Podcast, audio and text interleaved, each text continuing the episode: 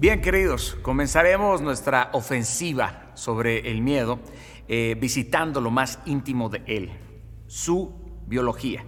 Pero antes de proseguir, debes de tener en cuenta que en este capítulo vas a necesitar tomar notas y que te vas a enfrentar seguramente a términos nuevos, sobre los cuales quizás vas a necesitar regresar, hazlo y si es necesario repítelo las veces que sea necesario hasta que estos conceptos elementales terminen por fijarse en tu mente. Si no tienes dónde escribir, querido, por favor ponle pausa a este video y ve y busca el PDF de apoyo utiliza una pluma, una hoja y cuando estés listo, comience de nuevo. Bien, cuando el miedo me acababa, eh, cuando su sombra penetró en mi sangre y hasta quiso congelarla, decidí, fíjate lo que te estoy diciendo, decidí que tenía que conocer el miedo. Pero a diferencia de lo que dictaban mis primeras intenciones, escogí los libros de neurología, antes que los de cualquier otra especialidad.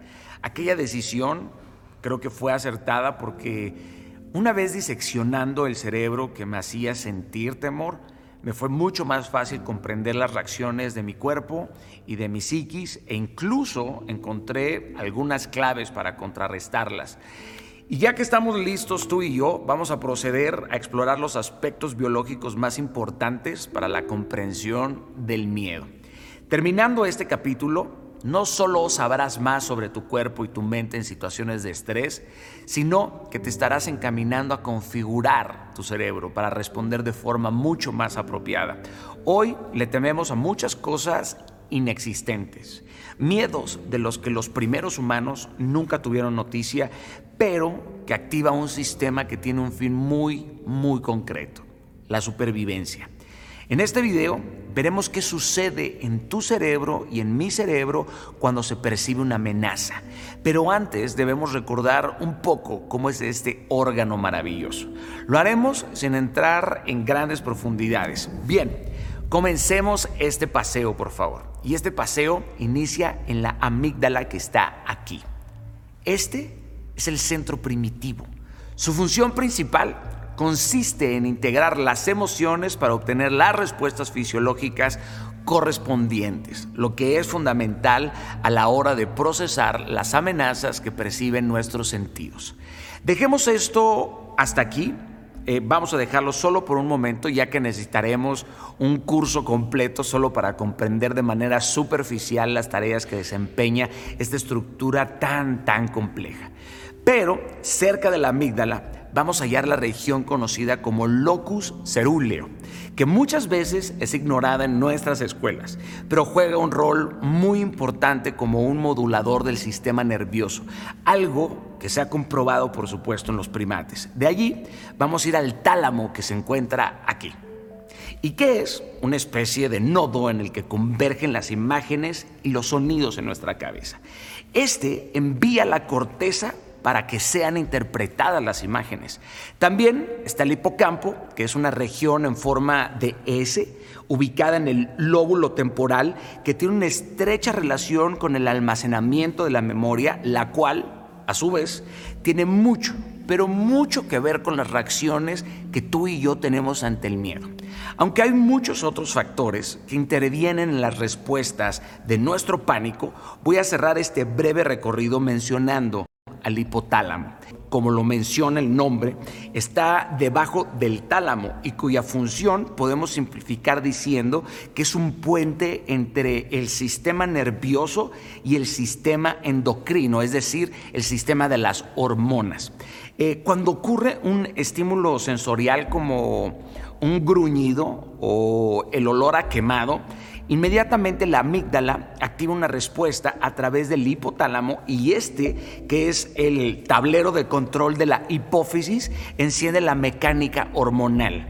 Los estímulos visuales o los estímulos auditivos, como ya hemos visto, van directo al tálamo que corre a informarle a la amígdala y a la corteza cerebral para que éste inmediatamente identifique de qué coños se trata este miedo. Cuando el estímulo, por ejemplo, es olfativo, es algo muy interesante porque es más primario aún. La reacción llega directo a la amígdala y la respuesta, por supuesto que es más rápida. Más rápida mientras que nosotros no podemos percibir esta rapidez, pero es mucho más rápida. Por su parte, los recuerdos también pueden activar el mecanismo y lo hacen a través del hipotálamo. Yo sé que tenemos un poco de rato hablando acerca de esto, pero lo que te relato en varios minutos, nuestro cerebro lo hace en fracciones de segundos antes de que nosotros mismos tan siquiera sepamos que tenemos miedo. Paradójicamente, algunas de las reacciones que podemos tener es la de congelarnos de miedo. Lo que pudiera suceder aún cuando la naturaleza esté disponiendo los recursos para que tú y yo podamos huir con éxito. Cuando comencé a estudiar estos fenómenos, que aquí expongo de la forma más simple posible, comenzaron a aparecer respuestas a muchas de las reacciones que el miedo me causaba, por supuesto, en mi infancia o en mi juventud y hasta el día de hoy. Y sé que puede ser mucha información lo que te estoy dando, pero toma nota porque es importante. Pausa el video si es necesario para que vayamos avanzando poco a poco. Esto es una clase, pero es necesario que le entregues tu diligencia entera. Estoy intentando de verdad comprimir en una píldora algo que me llevó muchísimo tiempo comprender y que todavía sigo comprendiendo y que también a la ciencia le ha llevado más de un siglo estudiar y gracias a Dios podemos obtener esta información un poco más sólida. Continúo hablando del sistema nervioso. El sistema nervioso no está solo en esta lucha por la supervivencia o sea que tiene compañeros. Está el sistema endocrino y está este ejército de hormonas que reaccionan de forma inmediata. Hace un minuto dijimos que el hipotálamo se conectaba con la hipófisis para dar alerta inmediatamente a las glándulas. Si esto es algo nuevo para ti, imagínate un gran tablero desde el cual el hipotálamo va dictando pues las órdenes ¿Te, gusta esa imagen? Bien. Desde este centro se instruye qué hormonas producir según las funciones vitales del cuerpo, incluidas, por supuesto, las que necesitamos cuando estamos frente a una amenaza. La hipófisis es el canal a través del cual se transmiten estas órdenes, siendo la tiroides, ya ves que muchas personas tienen problema de la tiroides, nada más para que te des cuenta lo importante que es una tiroides, siendo la tiroides y las suprarrenales las primeras en reaccionar. Las glándulas suprarrenales son unas pequeñas estructuras que anidaron completamente en nuestros riñones. Para entender la palabra completa, cómo está estructurada, vamos a dividir supra. Supra significa arriba de. Después está renales, que es igual a riñón, así que suprarrenales arriba del riñón. Quedó clarísimo, ¿cierto? Bien, las alarmas suenan en las glándulas suprarrenales que de inmediato segregan grandes cantidades de cortisol y adrenalina. Presta atención porque vamos a hablar mucho de cortisol y de adrenalina. Tanto el cortisol como la adrenalina inmediatamente elevan la presión sanguínea, incrementan la disponibilidad de azúcar en la sangre y suprimen el sistema inmune. Y te preguntarás por qué estas hormonas producen efectos que sean dañinos. No es así precisamente, es todo lo contrario, de hecho. Lo que están haciendo es defendernos porque afuera hay un riesgo mucho más apremiante que el que podamos tener adentro. Es como cuando tienes una infección y necesitas tomar un antibiótico para detener esa infección. Será más apremiante, aunque tomar la medicina, por supuesto que puede causarte otros problemas, ya sea menores o mayores. Eh, imagínate que escapas paz en coche de las faldas de un volcán que acaba de hacer eh, erupción. Pisas el acelerador a tope, lo cual por supuesto no es bueno para la máquina de este auto porque la estás forzando al máximo, pero esos no son momentos como para ser gentil con el coche. ¿Me doy a entender con esto? Lo importante es alejarnos de la lava lo antes posible porque nos viene persiguiendo. Forzaremos el motor hasta que estemos por supuesto fuera de peligro. Esto es lo que nuestro cuerpo está está haciendo exactamente. Nos lleva al extremo para sacarnos de apuro. Chulada de máquina, ¿no? Somos una máquina perfecta y brutalmente sofisticada. Esta información, querido, es vital porque entre más te conoces, menos miedo te tienes. Comprender cómo funciona tu cuerpo te ayudará a aplicar pues, los ejercicios que vamos a ver más adelante en, en otros videos y por supuesto va a facilitar tus esfuerzos por tomar el control absoluto de tu cuerpo cuando de forma consciente quieras empezar a dominar tus reacciones más primarias. Increíble, ¿cierto? Porque esto es posible. Como hemos dicho, con el cortisol se segregan grandes, grandes cantidades de adrenalina, la cual también encontrarás como epinefrina en algunos textos, por supuesto, médicos y académicos. La acción combinada de estas dos hormonas nos prepara para reaccionar ante las amenazas. La adrenalina, querido, dispone el sistema motor para que tú y yo podamos correr o pelear si es que es necesario. Sé que has escuchado muchas veces expresiones como llénate de adrenalina o lleva tu adrenalina al máximo.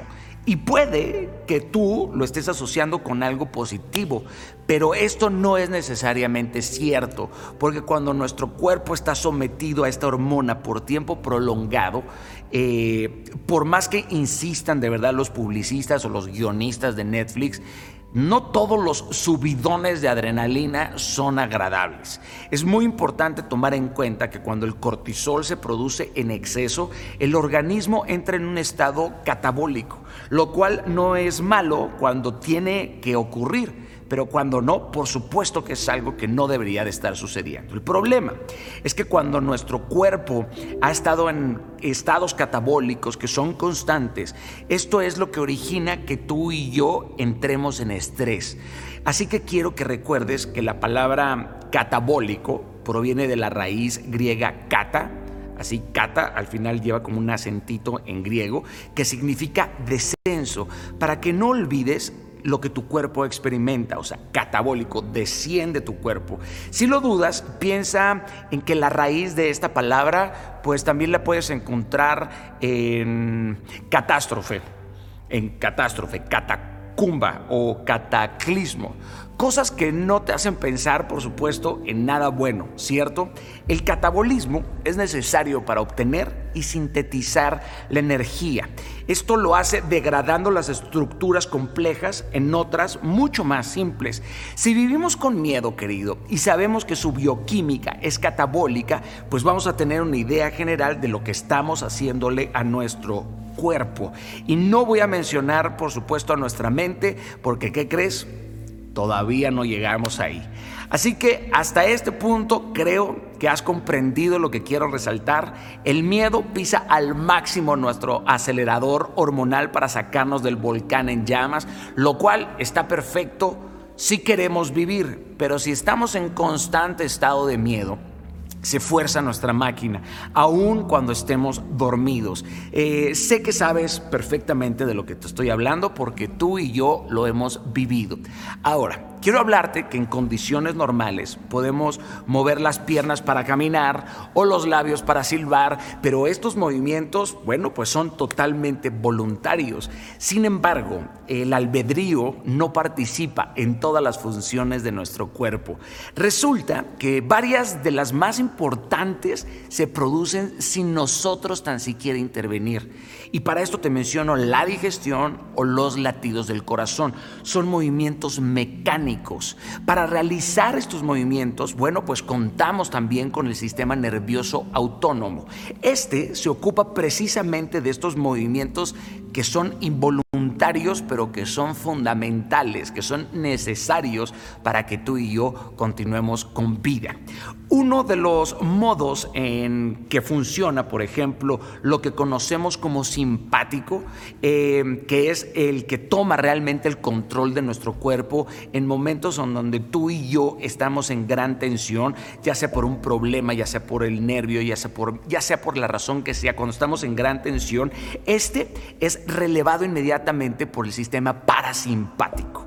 ¿Qué es lo que hace el sistema parasimpático? Bueno, pues lo que hace es dominar, lo que hace es restaurar el equilibrio después de que el otro sistema, el sistema simpático, se ha apagado por completo. Por ejemplo, durante los choques de miedo, el llamado sistema simpático toma el control y nos pone en un modo de supervivencia, o sea, nos pone a funcionar en modo de supervivencia. Pum, es como cuando estás jugando un videojuego y te queda la mitad del corazón y dices, güey, cualquier golpe se finí, se acabó. Esto es lo que nos ayuda, ¿verdad? Nos entrega los recursos disponibles. Superado este estado de supervivencia, se activa el sistema parasimpático y solo entonces se produce un restablecimiento del organismo. Eh, o sea, empiezas a retomar tu energía. Para que te hagas una idea, una persona bajo el dominio del sistema simpático es como un país que entra en guerra. O sea, en tiempos de paz, el consumo de recursos es bastante, bastante racional. Los presupuestos pues son aprobados mucho más fácil y las cosas se hacen lenta, lentamente, pero se hacen en armonía. ¿Por qué? Por la simple razón de que se busca el mayor beneficio para la población. O bueno, por lo menos, al menos así debería de ser. No es así en todos lados. Pero cuando un país está en guerra, pues ¿qué crees? La victoria va a ser lo primero y no importa el precio que haya que pagar. Si hay que tomar una ciudad, se hace al costo que sea y los estragos que la guerra genera, por supuesto que terminan pagándose en tiempos de paz. Pausa aquí. O sea que si yo vivo siempre en estos estados alterados, en este estrés constante, por supuesto que me voy a sentir muy mal cuando llegue el momento de paz, porque este estado constante de estrés comienza a menguar completamente mi cuerpo, mi mente, mi corazón, mi alma, mi espíritu, mi visión, mi energía, mis deseos y me empuja, por supuesto, a enfermarme poco a poco. Cuando vivimos en estos estados de tensión, querido, nuestro cuerpo, nuestra mente sufre como un país que vive estos periodos tan prolongados de conflicto. Pero bueno, este sería otro tema para otro curso. Por el momento, lo que me interesa es que te hagas a la idea, que te hagas a la idea de lo que sucede en tu cuerpo cuando es invadido por esta alarma provocada por el miedo. Durante momentos de gran tensión, resulta que se alteran estos movimientos involuntarios de los que hablamos hace unos cuantos momentos. Sin embargo, gracias a Dios hay algunos que sí podemos intervenir. Por ejemplo, parpadear. O sea, uno puede intervenir en cómo uno parpadea. Luego hay otros que son de extrema importancia en donde podemos intervenir nosotros y que suelen ser muy útiles a la hora de poder dominar, de poder equilibrar el miedo y ese es la respiración. Quizás este concepto te parece un poco abstracto y puedes pensar que es algo que no podrás usar eh, de forma práctica en tu día a día, pero te voy a asegurar que muy pronto en el siguiente video todo lo que te he dicho aquí te va a ayudar a enfrentar tus miedos. Sigamos entonces esta aproximación al cóctel emocional abordando la trilogía de la felicidad. Trilogía de la felicidad. Son tres sustancias, son tres neurotransmisores increíbles. Serotonina, oxitocina y dopamina.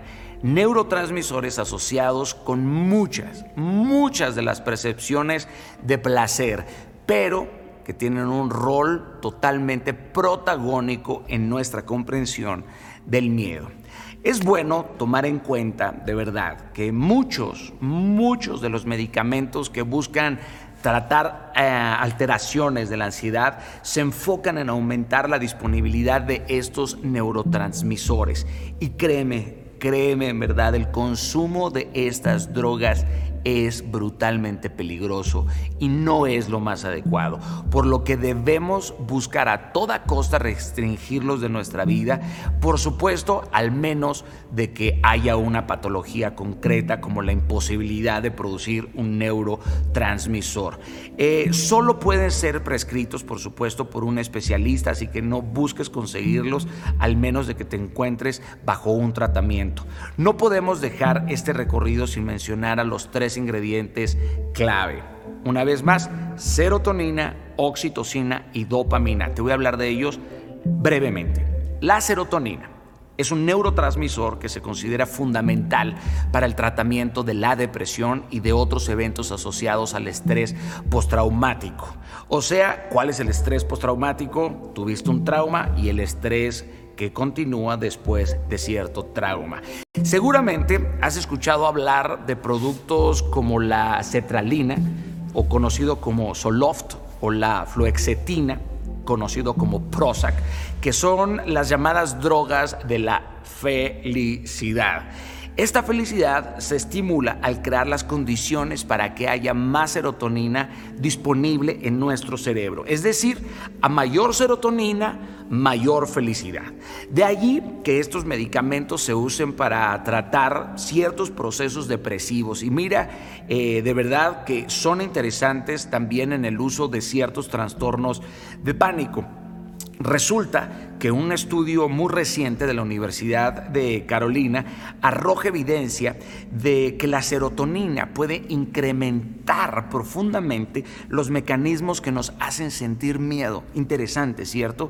De esta forma, los medicamentos que aumentan la disponibilidad de serotonina, aunque no son adecuados para casos de desorden de pánico, pudieran hacernos más sensibles a los miedos básicos. En efecto, este posible aumento de la ansiedad producto de una mayor cantidad de serotonina disponible puede explicar inmediatamente la causa por la cual muchos pacientes abandonan en las primeras semanas este tipo de tratamientos. Más serotonina, menos depresión, pero existen indicios que afectan la sensibilidad al miedo y la ansiedad. Interesante, ¿cierto? Ahora hablemos un poco de la oxitocina. Esta tiene una gran importancia, por ejemplo, durante el alumbramiento y durante la lactancia en las mujeres. Una vez eh, se estudió en detalle y se descubrió su relevancia en los orgasmos y el placer sexual. Se produce en abundancia, o sea, un orgasmo se produce en abundancia eh, y muestra, por supuesto, este, este efecto en nosotros y por añadidura terminamos por mostrar afecto en otras personas o terminamos por ayudar a otras personas. Digamos que la oxitocina nos empuja a ser más generosos, más empáticos, pero también tiene que ver con el miedo. A diferencia, a diferencia de la serotonina, los efectos de este compuesto hacen disminuir la actividad de la amígdala que te comentaba al inicio del video, que como ya vimos, pues tiene una función primordial para nuestras respuestas básicas. Una amígdala que ha sido sobreactivada pudiera llevarnos a conductas de fobia social. De esta forma, la oxitocina suele ser un ansiolítico, lo que nos ayudaría a mejorar nuestra respuesta ante eventos que no pongan en riesgo nuestra vida. Eh, termina por modular nuestras conductas agresivas. Esto quiere decir que más oxitocina, mayor placer y regulación de la percepción del miedo. Ahora pasemos a la dopamina la última de esta trilogía. También está vinculada muy, muy, muy cerca del deseo sexual. Está vinculada con las percepciones de placer, con la gratificación y con el entusiasmo de nosotros. De hecho, creo que eh, la dopamina es adicta a los likes, a los shares y a los comentarios en las redes sociales que nos hacen tan, tan adictivos. Todo esto es muy interesante, pero debo destacar su estrecha relación con las adicciones. Brutalmente, brutalmente relacionada con las adicciones. La masturbación entre ellas la pornografía entre ellas y otras cuantas. La dopamina, querido, en sí misma es tan adictiva como la heroína y la producimos nosotros.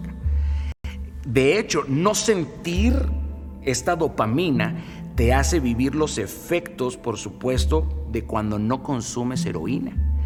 En los últimos años, a la dopamina se le vincula con el miedo, especialmente desde un famoso estudio que hace pensar que ratas con elevada concentración de dopamina evitan más rápido los choques del miedo. Presta atención, estos indicios han aumentado la creencia de que esta puede ser la clave para que el sistema nervioso retome sus funciones normales una vez que la respuesta del miedo pues se haya desactivado. Para ponerlo sencillo, a mayor dopamina, más placer y una recuperación más rápida tras el estímulo que te ha producido temor. Y así es como culminamos esta brevísima visita de los neurotransmisores y su relación real o su relación potencial con el miedo. Para comprender una vez más que nuestros cuerpos nos pueden ocasionar estas reacciones, que puede forzar nuestro motor, necesitamos repasar por favor qué ocurre cuando estamos tú y yo frente a una amenaza. Una vez más, recurro a la amígdala. Nuestra amígdala recibe el estímulo, envía señales a zonas del cerebro que activan el sistema nervioso, se activan las hormonas, principalmente el cortisol y la adrenalina, y esto hace que el sistema simpático tome el control. Perdemos parte de nuestra capacidad de pensamiento racional, por eso hablar, hacer algo mientras que tienes miedo no es nada beneficioso. Eh, resulta que también se dilatan tus pupilas, lo que también es producto de esta descarga hormonal. Tantas veces que has dicho, ¿por qué se me dilatan las pupilas? Es que es una descarga hormonal. La misma causa por la cual tú y yo palidecemos y volvemos a enrojecernos, ¿no? Cuando, cuando tenemos miedo, lo que es causado por el efecto de esta adrenalina en cada uno de nuestros vasos sanguíneos. Brutalmente interesante y apasionante, ¿cierto? Esta misma hormona resulta que va a los músculos y los tonifica para que tú puedas realizar grandes esfuerzos. A esos que les encanta el gimnasio pueden recordar perfectamente esta sensación. Podemos sentir contracción muscular, querido. Cuando tú y yo estamos tensos, cuando estamos ansiosos o hasta temblores en las piernas, te das cuenta que te da un miedo terrible y empiezas a temblar, te empiezan a temblar las manos o empiezan a temblarte las piernas, por supuesto, en algunos casos. Inmediatamente aumenta la glucosa, precisamente porque requerimos una inyección de energía. Ve todos estos procesos que son o sea, tan sofisticados. Nuestra respiración, cómo se acelera. Muchas veces, por supuesto, más allá de lo recomendable y es por eso que terminas hiperventilándote. Un miedo puede llevarte a la hiperventilación y sucede lo mismo con el ritmo cardíaco, porque se eleva la tensión arterial, ya que esa es la orden que el cortisol y las otras hormonas le dan. Y desde allí es que viene esta expresión tan conocida me va a dar un infarto del susto. Es cierto, porque como ya hemos dicho, el sistema inmune pasa a segundo plano y el proceso digestivo se detiene. En efecto, en efecto disminuyen las enzimas del estómago, lo que conlleva inmediatamente a malestares estomacales. Te has dado cuenta que te da un susto y a los 10 minutos te empieza un dolor de estómago brutal que te puedes doblar. Esto sucede porque hay eventos que pueden ser muy intensos. Incluso pueden causarte hasta una evacuación o pueden causarte un vómito o una imperosa necesidad de ir a orinar. Estos efectos, querido, eh, han dado origen a decir que tú y yo eh, nos cagamos de miedo. es que es literal, porque un susto te puede hacer que te cagues de miedo. Y no podemos descartar, por supuesto, a los traumas y a las enfermedades, ya que hay muchas personas, querido, que las sufren por miedos muy, muy, muy intensos. La biología nos ofrece las herramientas para sobrevivir a los peligros que nos esperan en el día a día. La máquina perfecta de nuestro cuerpo es una demostración de cuánto eres capaz de lograr si te enfocas en lo que deseas. El avance, querido, de la ciencia ha supuesto grandes, no grandes, gigantescos beneficios para la humanidad, pero al no comprenderla hemos perdido la noción de la providencia de las pequeñas inmensidades que ocurren adentro de nuestro cuerpo. Yo me asombro con esto y espero que tú también. Lamentablemente se nos ha hecho tan común el milagro de la vida que ya ni siquiera nos maravillamos con nuestro cuerpo. Yo me veo al espejo y digo, es que qué máquina, todo lo que sucede adentro de mí y quiero que te sientas así de apasionado, así de asombrado por tu cuerpo y lo más increíble es que puedes dominarlo. Puedes llevarlo a un lugar más allá de sus competencias. Ya que sabes dónde se originan estos efectos, los efectos del miedo, te aseguro, querido, que muy pronto tú y yo vamos a ponerlos a trabajar para ti. El miedo va a trabajar para ti.